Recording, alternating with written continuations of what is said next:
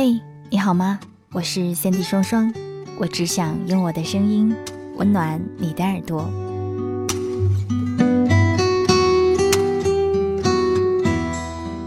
偶然一个机会和不算相熟的朋友聊天，他说他几乎听完了我每一期节目，每次听节目的时候都会不自觉地把我框进故事当中，幻想着我说每一句话时的心境，坚定地认为。我文字里的每一个人，其实都是我自己，而故事里的木木就是我的化身。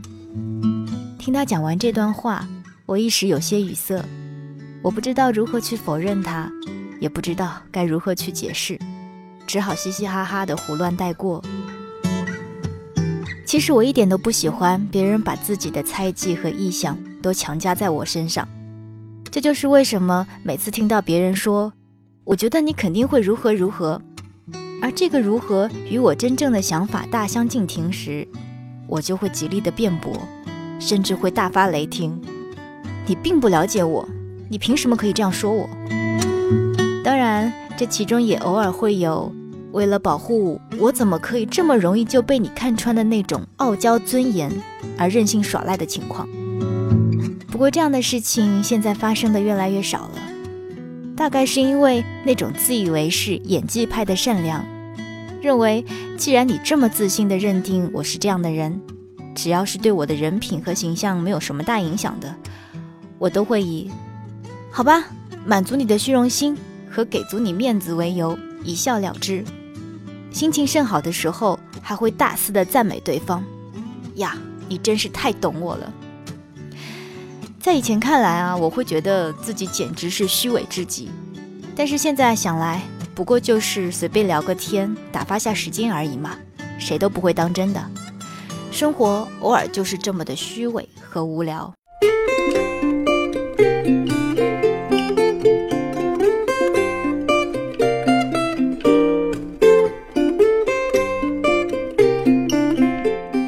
前天晚上。我坐在电脑前，看着日渐凌乱的书桌和越垒越高的书堆，痛下决心，这次一定要把书桌整理干净。我忘记又是哪一个专家说过，什么焕然一新的环境会帮助人类思考和灵感乍现。我半信半疑，开始了大展拳脚。每次整理抽屉、整理衣橱或者是房间的时候，我总是会花上好几个小时。有时候甚至可以从下午一直延续到晚上，并不是真的有多么凌乱不堪，而是每次整理的时候，回忆和遐想也总是会翻涌而上，时而会坐着傻笑，时而呆呆地看着某处发呆。呀，这个是初中时暗恋我的男生送给我的卡片，不知道这家伙现在结婚了没有？这个是特别讨厌的人传给我的小纸条。不知道他现在是不是还这么惹人厌？随即就把纸撕得粉碎。这是我初中的日记本。哎呀，这个丫头简直是幼稚可笑，逻辑混乱，废话连篇，是不是很有意思？但是我不会经常这么干，不光是因为懒，而是在冒出太多回忆之后，会让我自己的思绪紊乱好几天，有一些焦躁，有些不安。还会有一些挥之不去、莫名其妙的念头，简直是太累人了。那天就从书架上撤下了陈旧的文学杂志和美容服饰杂志，把书桌上的一摞书放进了空档，按大小依次排列好。强迫症患者的心情顿时就变得大好起来。就是不知道啊，下一次买新书的时候，哪一些可怜的家伙又要被我无情的放入后宫之中？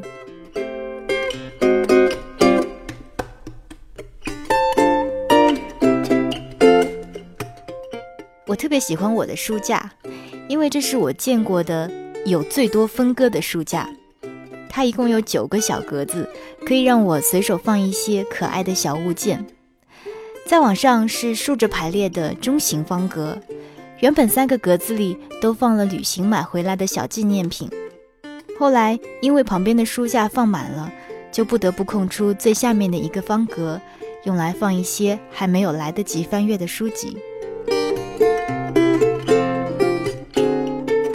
每个方格的左边。长方形空间就是我所谓的有序排列好的书架了。在书架最上层放的是几乎不会再去翻阅的各种词典和一些还没有做好准备去看的特别有深度的著作，比如《资治通鉴》啦、《古文观止》啦、《举与刀》啊这种。当然还有精装版的粗略翻过几次的四大名著。中间一层摆放的是高中、大学时期看过的一部分书籍，大概之前整理的时候认为它们值得我再看一遍，就一直留在那儿。比如有现在已经改名成庆山的《安妮宝贝》的好多本书，还有长腿叔叔、盛夏光年、关于莉莉周的一切、原来你并非不快乐、你在天堂遇见的五个人、追风筝的人等等。最下面一层，可想而知，就是我近期阅读过的一些书籍，比如《不会去死》啊，不去会死，我每次都会把这个读错。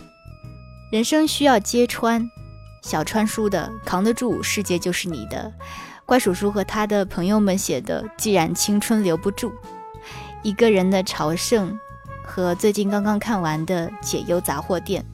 其实我对于选书没有特别的习惯或者方法。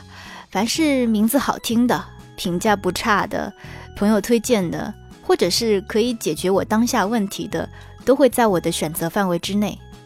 当然，偶尔也会因为想要假装提高一下自己的深度，去买一些什么纳兰词啊，或者是诗歌集之类的。当然，也会出于好奇去看一看重口味心理学这种很特别题材的书，简直是随性至极。当然，书架上除了一些书以外呢，还有大学时期用过的笔记本。大概那个时候，我觉得做人一定得大气，所以无论是听课笔记本啊、练习本啊，甚至是自己的日记本，一律都用的是那种透明软封皮的十六 K 大小的本子。随手翻阅了一下听课笔记，呃，我觉得那个时候大概是特别经过整理的。据我对自己的了解，在当下是绝对不可能记录的那么清晰和有条理的。突然特别想扶一下自己的额头。练习本呢，那个时候是用来练习听力的，当然也是经过深思熟虑之后购买的。心血来潮听写了整整十几页，然后大概我就毕业了。也许是为了纪念我自己曾经那么刻苦过，或者是觉得之后的空白页还是比较有利用价值的，就一直没有舍得扔。说起日记本啊，算是大型的本子里面我最喜欢的一本了。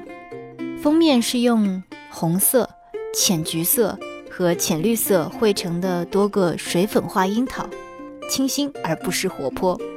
内页的横线也是用淡彩的小点或是自然的手绘线条组成的。用黑色的水笔写上文字之后，线条就只是淡淡的映衬着一行行字迹。偶尔在日记的后面画一些简单的图案，也不会有丝毫的突兀。说起来，一直对画画很没有自信的我，在大学时期竟然还会在每一篇的日记后面随手画上一些卡通的图案。而且都还不算丑啊！不过现在肯定是不会了，因为好像已经很少手写日记了。在我随手翻阅日记本的时候，随本子掉落出了一张浅绿色的信纸。我捡起来一看，上面的标题写着 “My life tomorrow will be fine”，落款是双。零八年十二月十八日，你会不会很好奇我里面写的是什么？我写的是十六条人生梦想，没错。比如第一条，做一个善良的人；第二条，拥有一份稳定的工作；第三条，拥有一个彼此相依相偎的爱人；第四条，成为一名主持人；第七条，写很多温暖的书。第九条，环球旅行。第十二条，拥有属于自己的房子、花园和丈夫、孩子幸福的生活。当然还有很多我一眼看到就会忍不住笑的天真的梦想，我就不在这里一一给大家列举了，因为我觉得略丢脸吧。我不知道有多少人和我一样，把自己对未来的憧憬和梦想逐一记录下来，一点点去实现。如果不是偶然看到，我可能都已经忘记自己曾有过这一些或天真或理智的梦想。有一些已经在不知不觉中实现了，有一些还在不紧不慢地进行着，有一些已经忘却的、充满挑战的目标。我开始犹豫着要不要把它们重启，或者还是将它们彻底舍弃呢？总是会有一些突如其来的时刻，冲击着习惯了舒适生活的当下，也不知道需要多久才可以重新燃烧起那颗快熄灭的躁动的心。不过没关系，生活偶尔无聊，来点刺激也未尝不可。你觉得呢？我是 Sandy 双双。如果你想要了解我的更多资讯，欢迎关注我的新浪微博或者是微信公众平台 Sandy 双双 S A N D Y。我有双份的阳光，一份送给我自己，还有一份送给不经意间聆听到的你。我是 Sandy 双双，我只想用我的声音温暖你的耳朵。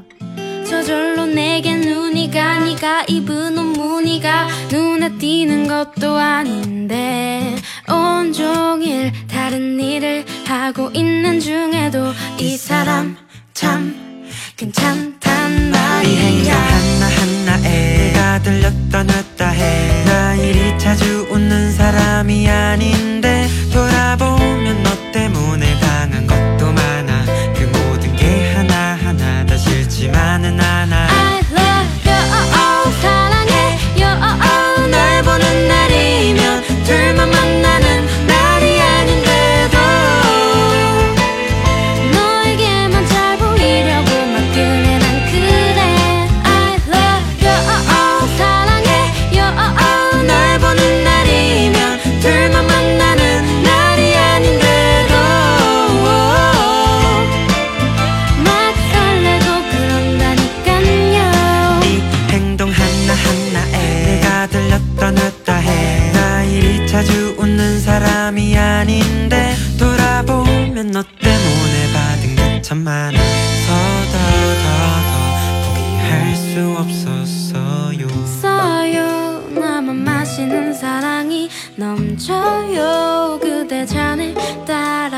싶은데